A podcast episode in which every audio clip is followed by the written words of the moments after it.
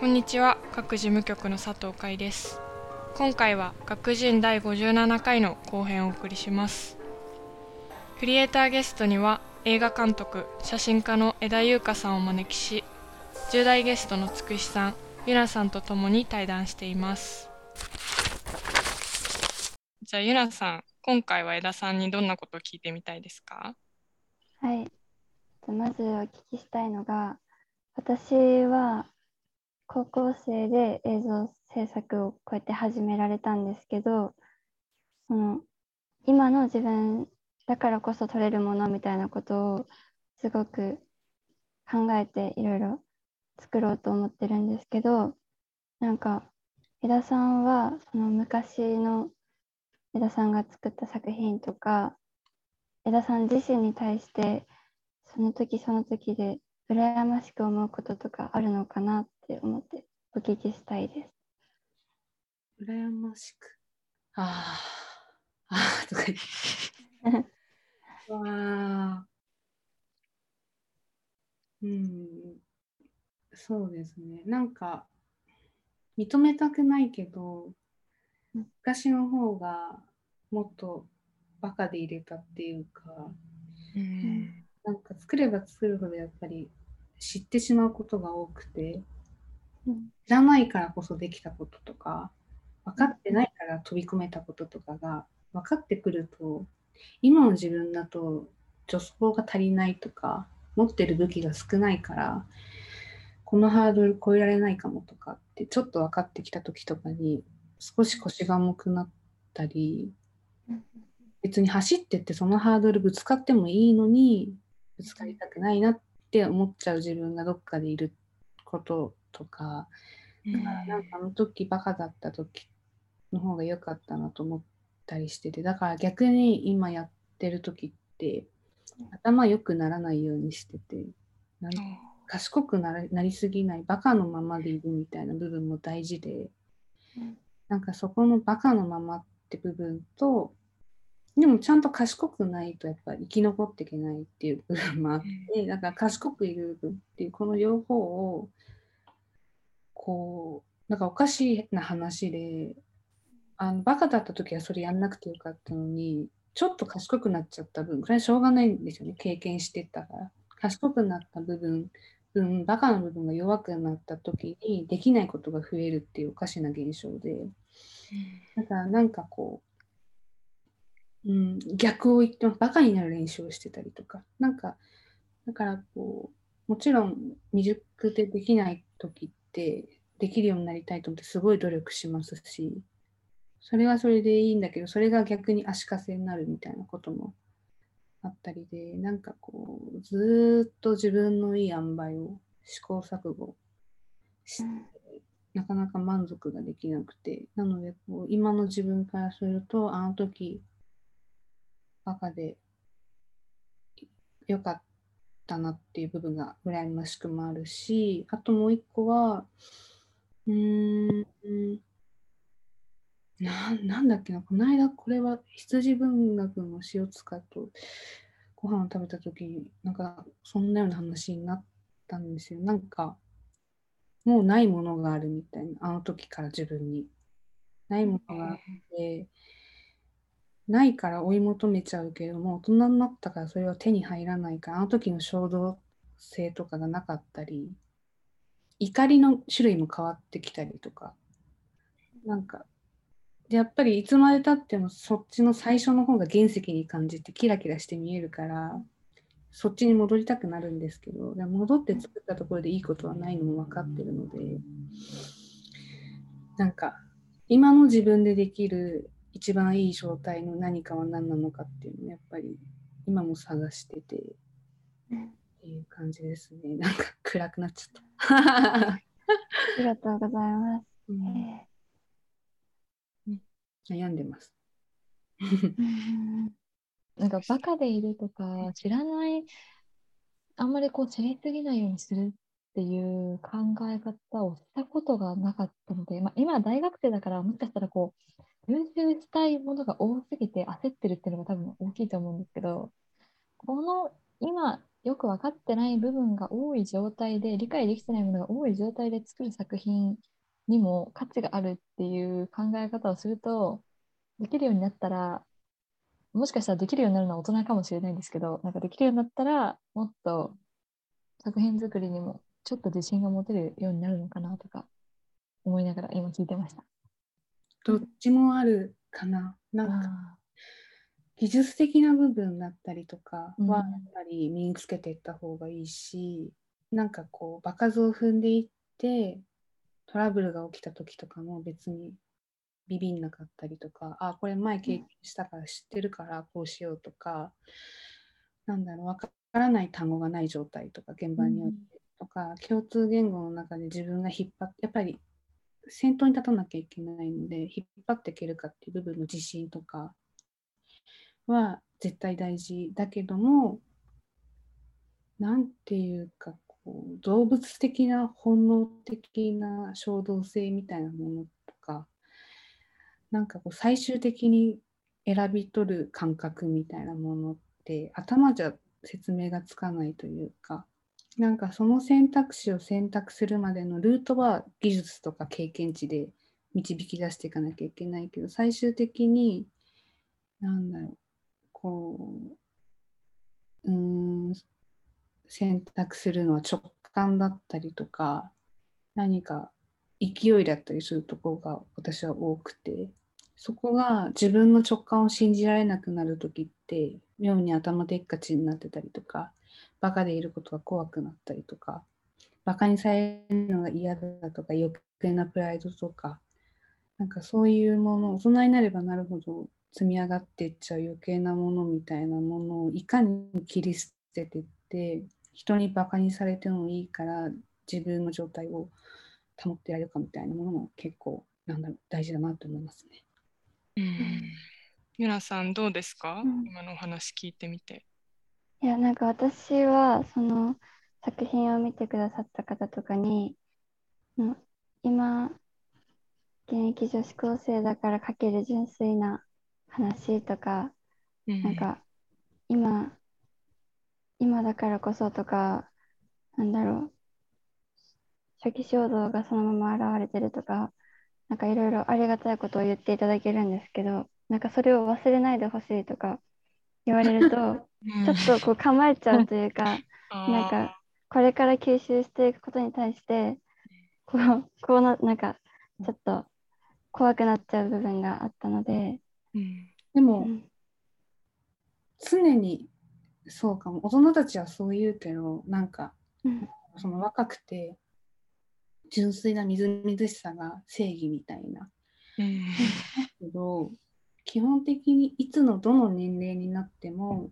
うん。その時感じた自分の衝動性だったり価値観だったり何かをちゃんと作品に落とし込めてるかっていう話でなんかだからその私の今の年齢で10代の初期衝動をずっと抱えててもしょうがないというかうん私が今できる今私にしかできないものをずっと作り続けられるかってことが勝負であっと思っているのでなんかなんだろうよくだからみんな言うじゃないですか大人になりたくないとかなんか高校生のままでいたいですとか大人になるのってつまんないですかとか。うん。でそういうことではない気がしてなんか世の中がそう言い過ぎてるっていうか何歳年を重ねてもその時の自分に嘘つかないで向き合ってるかってことが大人になると難しくなってくるって話なだけでうん10代はその足かせが少ないからできてて伸び伸びしてていいなってみんな思ってるだけなのでうん。なんかだから大人になるとかこれから経験を重ねていくことにビビんなくていいと思ってて私はさっきちょっとバカになるとか言っちゃった言っちゃった手前ですけど経験踏めば踏むほどやっぱりできることも増えてきて自分が思い描いてる世界を思い演出できる力もつついていくしこんなもの自分でもできるようになるんだっていう喜びもあるし仲間も増えていくし。うん。なんかその中でちゃんと今の自分でわからないことに向き合えるか。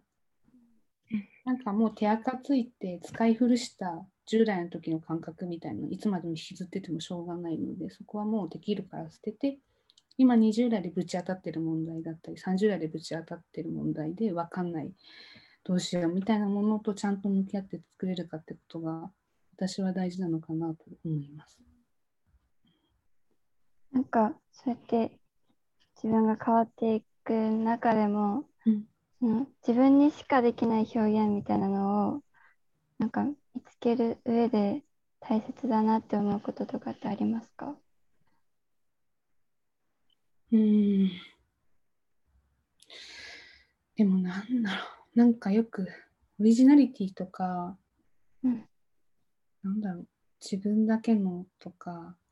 言うと、なんかそんなものは正直もうないと思っていて世の中には全てのものがもうほぼでき出尽くしてると思ってるんですね。うんうん。その中で、例えば映画だったら100年以上の歴史があって、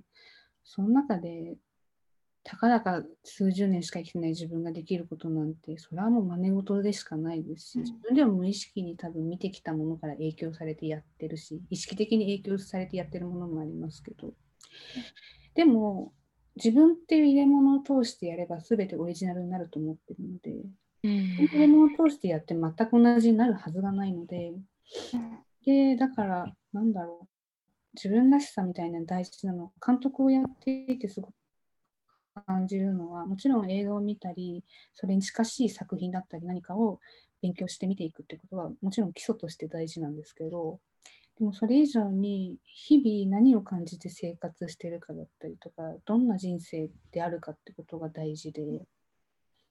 うーん例えばですけど、毎日マクドナルドだったりとか、えーうん吉野家とか、それも全然いいんですよ。それだけを食べて生きていて、じゃあ、大富豪の話が取れるのかって言ったら多分取れないと思ってて、じゃあ、グッチとか行ってみればいいじゃないですか。でなんかこう、すごいお金持ちの人が食べてるものを食べてみないことは分からなかったり、見たことのある、経験したことのある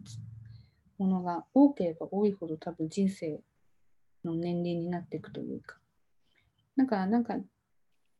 いろんなものを経験して何を感じて、そのフィードバックをしていくとかが、うん、なんかその自分らしさを生んでいくというか、なんか同じように、じゃあすごい高級なお肉を食べても自分はなんか美味しいって感じなかったなと思ったら、それが自分らしさかもしれないですし、なんか、うん、結局はそこでしかない気がしてるので、なんか作れば作るほど私は映画とかそれに近しいものを見て何かを学ぼうっていうよりも外に出ることが増えた気がします。人と交流したりとか。うんなんかそれが楽しいし、映像に生きてきたり経験値としてなってってると信じたいんですけど、まあでも基本的には、なんだろう、年間こんぐらい見るぞみたいなのはありますけど、映画とか。勉強しないとなと思いつつ、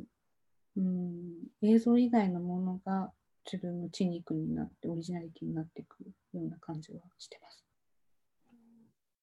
江戸さんがその映画を勉強しようと思って見るときってどういう見方で見見てるんですか？うーんと、私が映画とかを撮る、映画っていうか、まあ、その作品撮るときにこだわってる部分って、なんかいくつか多分あって、うん。えっと、多分脚本構成、どういうふうに話が展開していくのか、何分で何が起こってるのかっていう構成と、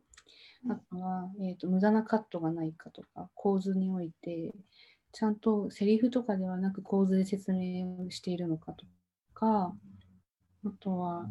演出において、うーん、芝居とかをちゃんと撮れているかって部分とか、本当にたくさんあって、それは自分が撮る上で一番気をつけているみたいなポイントの多分10個ぐらいがあって、これを見ていて、でも大体わかんないですけど、映画とか見てて、始まって5分ぐらいでもう全部分かってくるというか、監督の癖とか、この作品こう進むなって分かっちゃうから、そこで好みが分かるじゃないですか。なんか、ドンピシャ好みだと始まって5分で、あ、もうこれ好きだなって思って最後まで行くんですけど、最初からなんか、あ、そう取っちゃうんだとか、なるほど、そういうタイプかとか思うと、なんか視点を変えて、じゃあここ見ようとか になってったりしてて、でもなんか、こんな風にぐちぐち考えてるのに疲れるんでもうそんなのなんかもうどう考えてもどう撮ってるかわかんない超大作とかを見に行って息抜きしながらハリウッドのなんかこう何百とか作ってるのとかってもうよくわからんとかこれ大変だったんだろうなぐらいしかわからないみたいなのを見に行ったりとか、まあ、ポップコーン映画みたいなの見に行きつつもうちょっとインディーに近いものというかなんか自分でもこうどうやって撮ってるかわかるなみたいなものとかはやっぱりこう観察しちゃいますね。うんなるほど。えちなみにあのゆなさんは映画見るときっていうのは結構勉強しようみたいな感じで見てますか？それとも全然なんか普通に楽しむというかそういう感覚で見てますか？なんか私は映画勉強しようと思って見る時もあるんですけど、できるだけ作った人が届けたかったものを最初は純粋に受け止めようと思っているのでなんか勝手にやっぱりなんかカットの割り方とかいろいろセリフの感じとか気にしちゃう時もあるけどなんか私は意識的にできるだけなんか何にも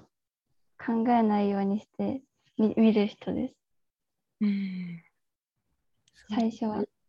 その方がいい。でもなんかそのあどうしてもちょっと苦手だなこの映画とかなったらなんでそう思うのかを考えたり全然違う見方で、なんかその撮影してる裏側とか想像しながら見たりとかしてます。うん、なんかでもその苦手だなって感覚も必要だと思っててなんで苦手って思う、私も苦手だなって思うのがあってそれも大体やっぱりバーって見ていくと傾向が分かってきたりとかして、ん。ってなるとなんか別にその苦手な作品が悪いとかそういうことじゃなくて自分と合わなかったってだけなんですけど、うん。なんか自分が作る時にこういう風にしちゃうと多分自分ががっかりしちゃうからそうなんないようにしようみたいなのは思ったりして、まあ、でも大体こう苦手だなって思うのって作ってる監督側があんまり自分と向き合ってない作品っていうか自分と向き合ってる風にやってるけど、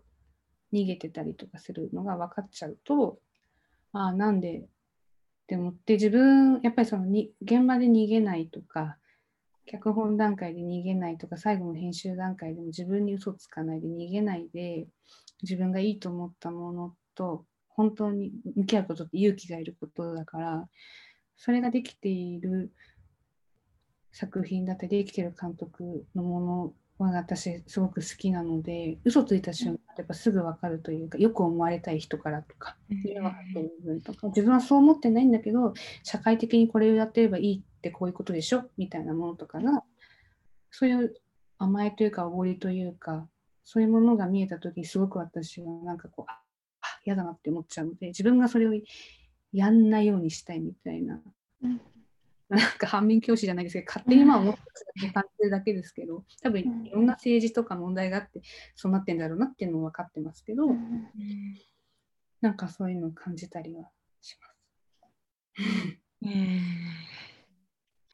えつくしさんあの結構はい。後半の話も、あのもちろん映画の話であり、まあ、演劇とか他の分野のものづくりとかにももちろん文章とかにもすごい通じてくる話だったと思うんですけど、なんか感想とかそれを踏まえて聞きたいこととかって何かあったりしますか？そうですね。あの、まず、そのお二人が映画を見るときに、お、あそういうところを見るかっていう、なんかところを見ているのが、なんかもう、私からすると、やっぱり、私はまだ映像を勉強したい、勉強し始めみたいなところなので、あ、カット割りとか、なんかそういう視点で映像を見るんだ、作ってる人はっていうのを、まず新鮮だなって思ったのと、あとは、でもやっぱり自分も演劇作品とか、まあ、舞台の作品ですね、を見るときは、どうしても、ああ、こういう演出なんだ、なるほど、とか、自分だったらこうするとか、あ、これ、今度私ちょっとあの取っといていつか使おうみたいな風に思って見ちゃうところはあるので、なんかやっぱり見る作ってる人、まあ、同じジャンルのものを作ってる人は頭の使い方とか観点がななんかだいぶ違うんだなっていうのは思いました。うんうんうんうんそうですね。えやっぱりその演劇とか見ると自然と自分の制作のこと考えたりとかやっぱしてるんですね。考えますね。あの高校生の時は何を見に行くにもうん。膝の上にメモを置いてあの暗闇の中でバーってなんかその書いたことを見たものあの、まあ、それがいいか悪いかはちょっと当時の自分よく分かってなかったと思うんですけどただここは良かったとか私はここは違うと思ったとかいうのをバーって私結構記憶がすぐに飛んじゃう人っていうかこうなんか感なんか感動したとか興奮すると感情を忘れちゃうところがあってなのでなんか全部こう書き留めておいて後からこう振り返ってみたりとかすること多かったので、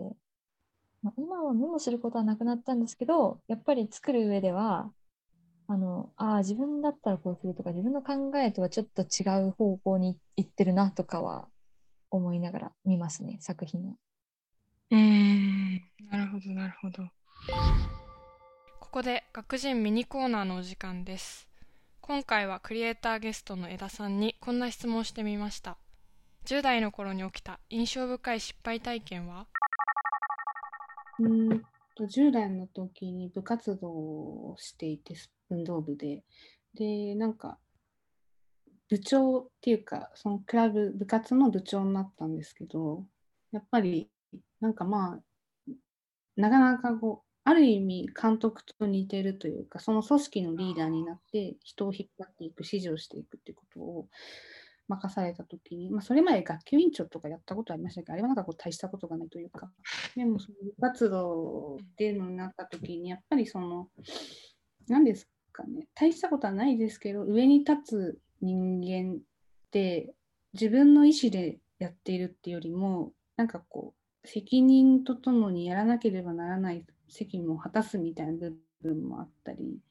でもやっぱ10代だからなかなかそこがうまくいかなかったり、自分もやっぱ頭が硬かったり、真面目すぎたのもあって、本当はもっと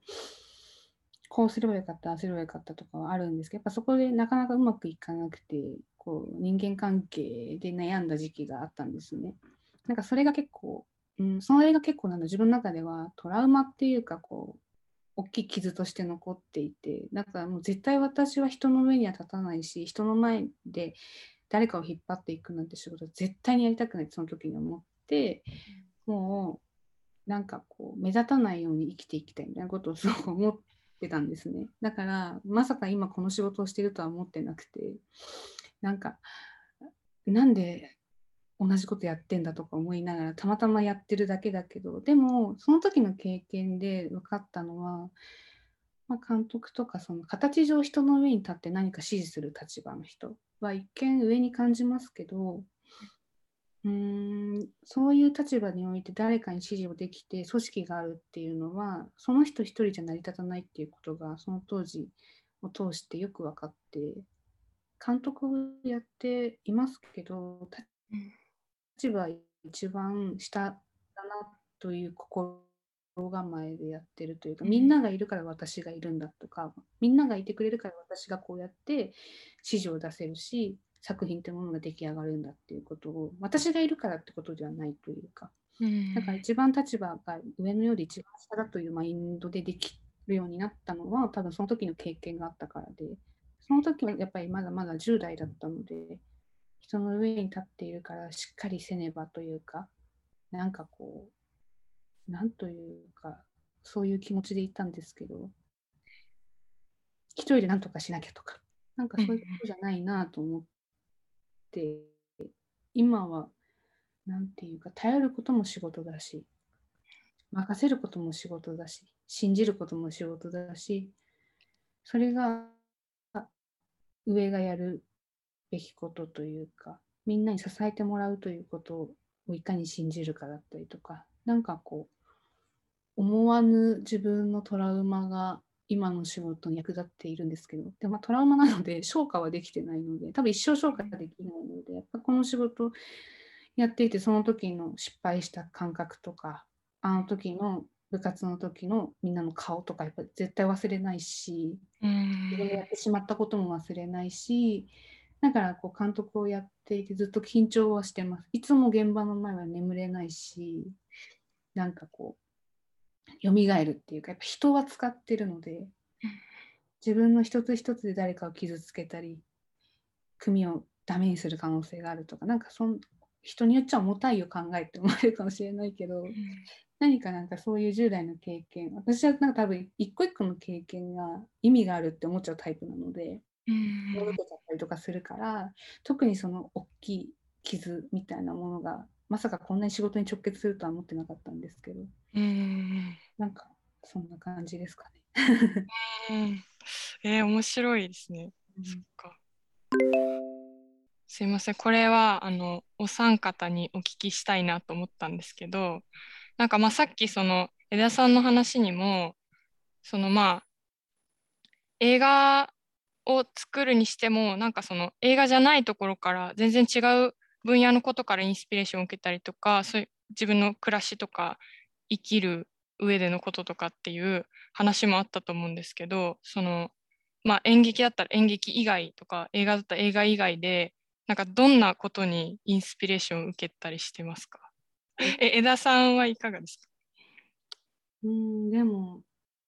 プライベートが多いんじゃないですかね。なんかプライベート何がもうプライベートかわかんないですけどなんかこう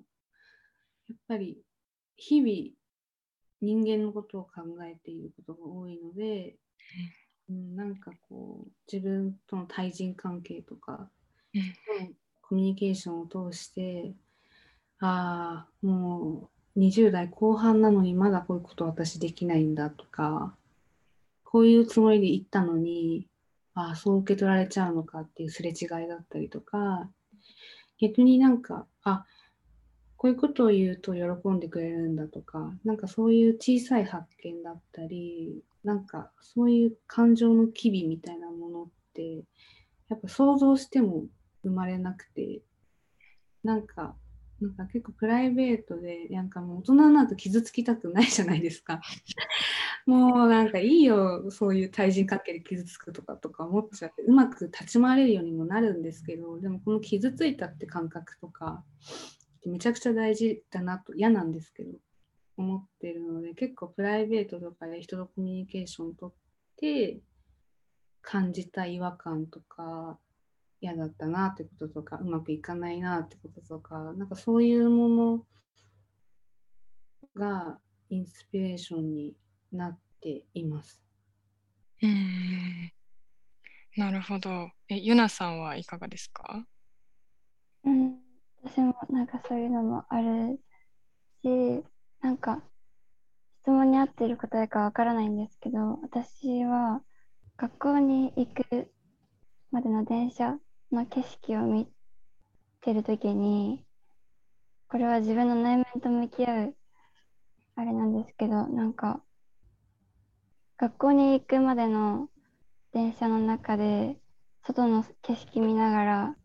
なんか学校行きたくないなって思ってた時の見え方と、うん。なんかこれから映画作るぞっていう時の見え方と、なんか本当に夢が叶った次の日のワクワクしてる時の見え方と、なんかそれぞれ全然違って見えて、なんかそれを実感するたびにすごい毎回、なんか 電車に揺られながら泣きそうになっちゃったりして、あの時あんなにしんどかったけど、今、なんか別の意味で感動してこの景色に泣きそうになってるって思ったりすると、うん。なんかすごい自分の中で今がじ自分がどういう状態でどういうこと考えててっていうのがうん。同じ電車の窓から見える景色だけでも結構分かったりしてるのでうんそれを見ながらいろいろ考えてその時その時自分は何どういうこと作りたいかなとかうんこの感覚どう使えるかなとかは考えたりします。うーんなるほど。えー、面白い。つくしさんはどうですか？私は、あの、やっぱり高校生の時とはちょっと変わったなと思うんですけど、やっぱり芸術をやる学校に通ってると、周りの友人がとっても個性的なんですよね。あの、その外見的にも個性的だし、思考的にも個性的だし、結構こう、尖ってる人とか、こだわりが強かったりとかする人が多いので、私もなるべくいろんな人と話して、なるほど、こういうものの捉え方をするのかとか、あ、こういう考え方をいつもしてるんだっていう面白い要素とか、面白い文章の書き方とか、面白い思考をこう取り入れて、うん。それでこう、なんかそこから思いつくことがあったりとか、あとは音楽が私すごく好きで、いろんなジャンルの音楽が好きなんですけど、クラシックを聴いたりすると、その音楽の特徴によって感情が変わって、それから生まれてくる文章だったりとかもあるし、昭和、平成の曲とか、今はあんまりこう、知らない、まあ私の周りには知らない人が多いような歌謡曲とかを聞いて、なんかその時代のちことをちょっと考えたりして思いつく時もあるし、みたいなうん感じですかね。うーまとまらないんですけど、私はそういうものとか、話、人の話、面白い友達とか人の文章、話とか、あとは音楽とかを聞いてっていうのが多いかもしれないです。うんなるほど。なんかそのインプットの仕方って聞いてみると結構人それぞれで面白いですよね。なんかあのその枝さんのなんか自分なんていうのかな自分っていう人間から出てきたものっていう時点で結構それがなんかオリオリジナリティっていうか、っていう話もあったなと思ってちょっと今インスなんかそのインプット側の話聞いてみたいなと思って 聞いてみちゃったんですけど。うん。なんかそういうの面白いな。はい。なんか時間も良い感じになってきてはいるんですけど、はいあのユナスさんとつくしさんは聞きそびれたこととか足りないこととかありますか？えじゃあ、はい、あります。あどうぞどうぞ。えっと、あの大学生になってすごく最近、大学1年生からすごく考えることがあって、あの、まあ、大学の教授とかにあの、あなたたち今時間は無限って感じるかもしれないけど、時間は有限なんだよっていう話をこの間されて、なんか今、その勉強するべきことに使いなさいみたいな話をされたんですけど、その枝さんが今こうお仕事をされるっていう環境というかその立場になった時に大学生のうちに社会に出る前まだこうまだちょっと余裕がある時になんかやっておけって思うことっていうかなんか こういうことをたいこうなんか自分で今できるならこういうことをやっといた方がいいよとかなんかその教授はその答えを教えてくれなかったんですね。なので、なんかこう、枝さんなりのなんかこうアドバイスっていうか、ものがあったら、ちょっとヒントにしたくて聞きたいなと思うんですけど、何かありますか？うーんなんか多分その例えば演劇とか映像とかの技術的な部分だったりとか知識みたいなものはもし今後それを職にしていくってなったらそれは永遠と学び続けなきゃいけないことなのでうん。永遠とやらなければいけないことなんですね。うん。だからそれは多分今しかってことではなくてあの全体化ってなるんだと思うんですけど、ん。うんその20代前半、まあ、10代後半で多分あのさっきも言ったんですけど大人になると傷つく余裕がないというかそれは生きていかなきゃいけないので働くが出て社会の中で生きていくっていうことになるのでやっぱあの物理的に時間がなかったりとかで働くってことで。ってなるとなんかこう自分の感情でいろんなものに左右されるものを極力減らしていく傾向にあるんですね。うんなんだろう疲れちゃうから。だからだけどここのこうすっごい傷つくとかすっごい喧嘩するとか、うん。めちゃくちゃな恋をするとかでもいいんですけどなんかその自分主体で生きていくことが許されるっていうかが大学までな気がしてて別に社会に出ても自分主体で生きていくことをしたするべきだと思うんですけどなかなかそれが難しかったりはするんですね。お仕事ってものが出てきちゃったりするから。だけどなんか休みの日とかなんかまあ頭使いたくないとか言ってこうダラダラしちゃったりとかなんかこう小難しい話見たくないから超簡単ななんかアニメ見たいとかに多分なったりすると思うんですけどなんか学生のうちはまだそういうことがないというかなのでなんかとにかく超傷ついたり超楽しい恋したりとかプライベートで思いっきし感情をなんかこうジェットコースターするようなことをその時は辛いんですけど、もう嫌だとか思うかもしれないけどなんかそれをたくさんたくさん経験しておくことがなんかすっごく大事な気がします。大人になってやろうと思ってもできないし、怖くてそんなことやってたら生活が崩壊するみたいな感じがあるんですけど、なんか大学生のうちって破天荒やった方がいいと思いますね、私。わあ、なるほど。ありがとうございます。本当に本当に、本当にやった方がいい。なんかあんまりその今自分の勉強をやっぱり一番やりたい夢に向かってとかやりたいことを一番に優先するがゆえに挑戦なんか大学生っぽいことをなんかするのを躊躇するというかなんかその傾向にどうしても自分はあるのでなんかもうちょっと感情に素直にこれやりたいと思ったらやってみたりとかこれやりたくないと思ったらやらないとかいう経験をちょっとしていこうかなと思いました。うん、なんかそう私も苦手なんですけど、やった方がいい気がする。ありがとうございます。ヨナさんは大丈夫そうですか？いや、なんか今聞きたかったことがすごい聞けた気がして、多分高校生にも当てはまるんじゃないかなって思って聞いてたんですけど、なんか普通にシンプルな興味で、興味なんですけど、あのもし江田さんが高校生に戻れるとしたら、どういう作品作りますか？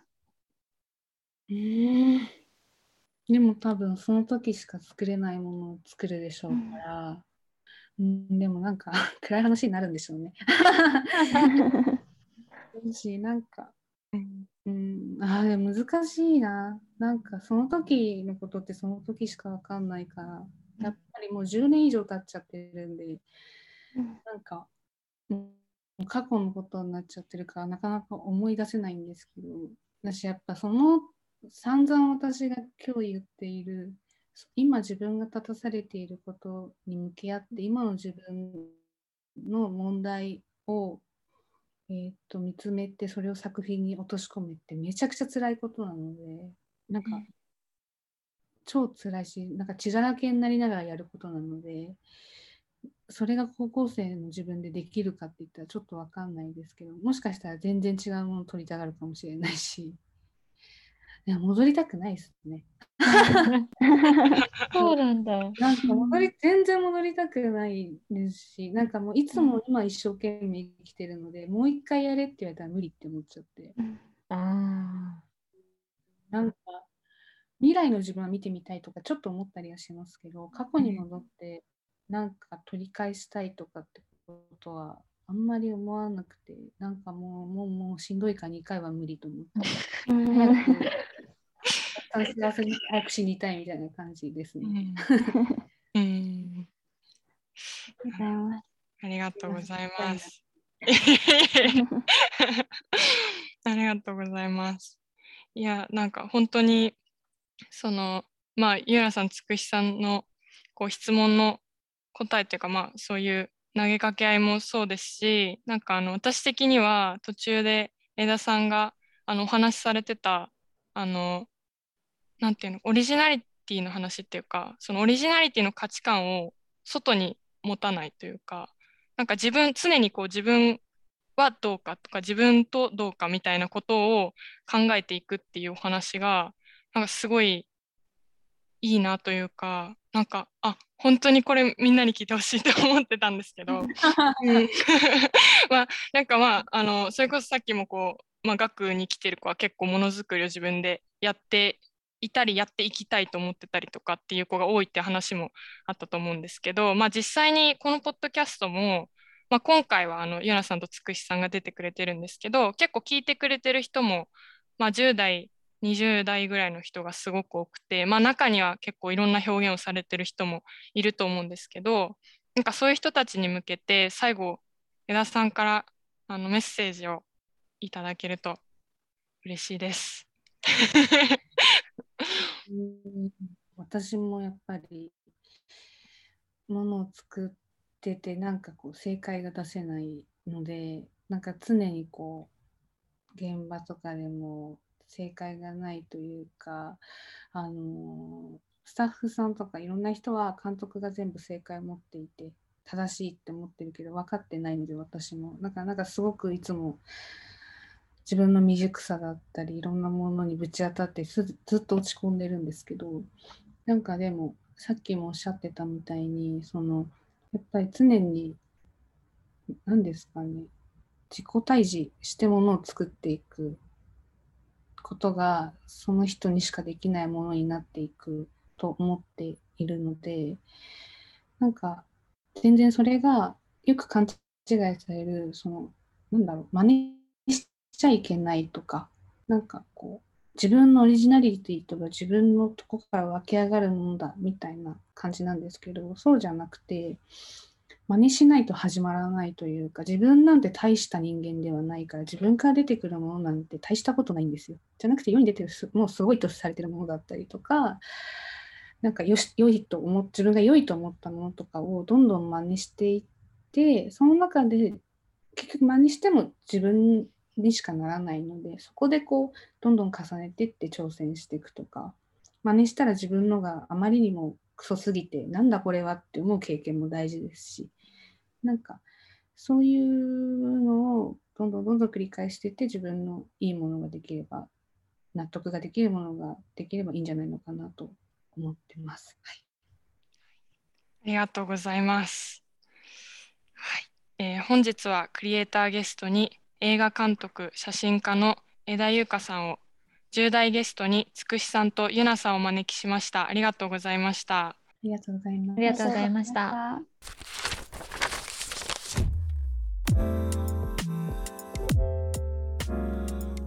今回も前編に引き続きクリエイターゲストには映画監督写真家の枝優香さんをお招きし10代ゲストのつくしさんゆなさんと共に対談していきました。映画監督を目指すユナさんと演劇の演出を学ぶつくしさん。